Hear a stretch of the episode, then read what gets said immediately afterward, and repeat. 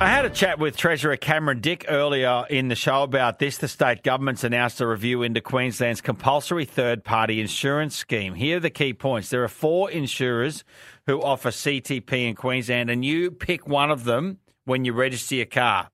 So you can't not have CTP. They are RACQ, Suncorp, Allianz, and QBE. It's all included in your registration, and all of the companies charge the same rate to cover you. So this is all about injuries, personal injuries in car accidents. This isn't about your car being dinged. This is about if you get run over at the set of lights, there's insurance to cover you because that person who ran you over, provided the car is insured or the provided the car is registered, is insured. So all included in the registration. But of those insurers, some have more customers than others and some pay out more insurance claims than others. It's going to be hard for you to understand that, but this is the story. Say younger Queenslanders and people with sort of beaten up cars and things, you know, soul to the earth type people, if you like, will choose RACQ and Suncorp because they're big Queensland brands. We trust them, right, in Queensland.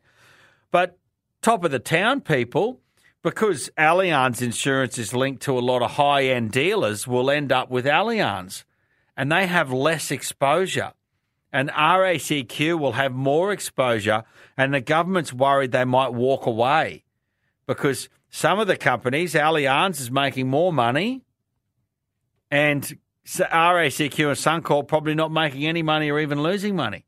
And insurance companies aren't in the business of losing money. So that's what's happening there.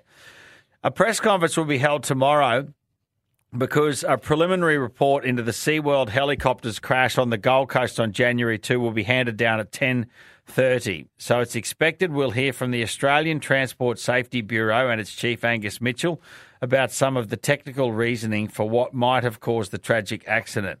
I'm sure you remember the terrifying images from that day when they collided in midair. Four people died. The pilot of one of them, Ashley Jenkinson, British couple Diane and Ron Hughes, and Sydney mum Vanessa Tadros, and other people were dreadfully injured. So tomorrow we'll get a preliminary report.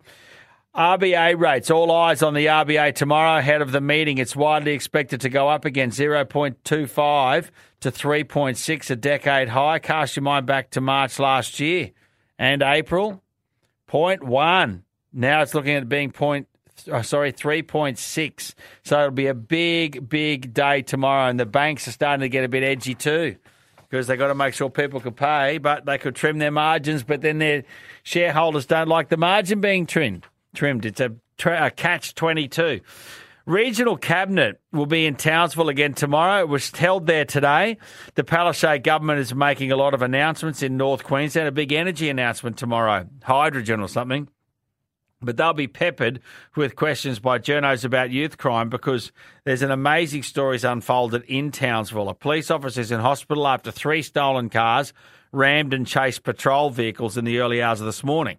So police drove past three stolen vehicles a red Holden Cruze, a white Ford Ranger, and a Toyota RAV4 on Nathan Street in Vincent at 1.15 in the morning. So the stolen cars, so, so they're investigating these stolen cars.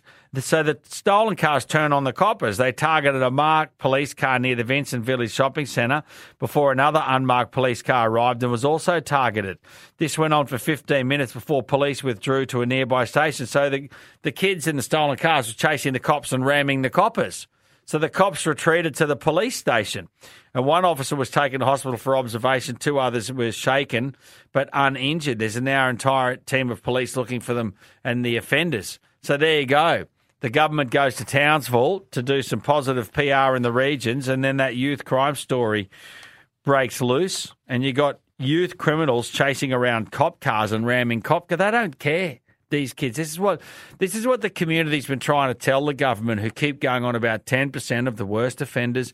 You know, oh, we're going to do what was it? They were going to do the trial of ankle bracelets. They fitted eight. It cost three point six million. Twelve full time public servants. Like we're not idiots. Robo debt.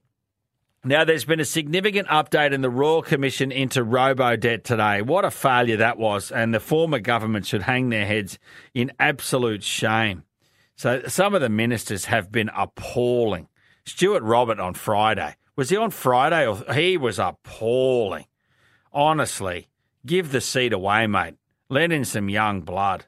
Former Prime Minister Malcolm Turnbull shed light on what happened behind closed doors when it was publicly revealed the federal government, under his lead, had unlawfully recovered more than 750 million in welfare funds from more than 380,000 people after income averaging to alleged recipients were overpaid and calculate debts. right, so they basically they stuffed up the whole system, the computer system that was trying to check out people's money in their bank accounts as opposed to how much they'd been given for welfare as opposed to how much they might have earned in a casual job or something.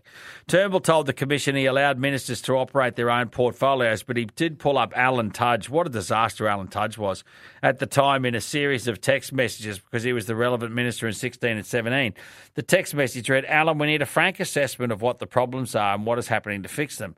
Are you sure your department is giving you the right advice on what's happening? The former PM says he was basically telling Tudge to do his job and clean up the mess because the information he was getting from Cabinet was that the scheme had been running legally. So he said it was all legal in Cabinet, but he knew there was a rat and he was saying to Tudge, What's going on, old mate? The Commission is examining how the scheme was allowed to continue up till 2019, given significant legal concerns were raised as early as 2017. So the robo debt thing when I read about it and, and, and look at it as a story, sort of, you know, some people get frustrated that it's not being covered as big as it should be because of what happened. It's because sort of times moved on from it. A lot of the stories and the kicking of the government, the former government, happened at the time. Now this is the inquiry getting to the bottom of it. But it's a bit like, it was a bit like Queensland's health department pay scandal of over 10 years ago in the Bligh government it's just a government failure, uh, a failure of software, hardware, just the whole thing just fell to pieces and absolutely ruined people's lives. So that's what I reckon is going on with robo debt anyway.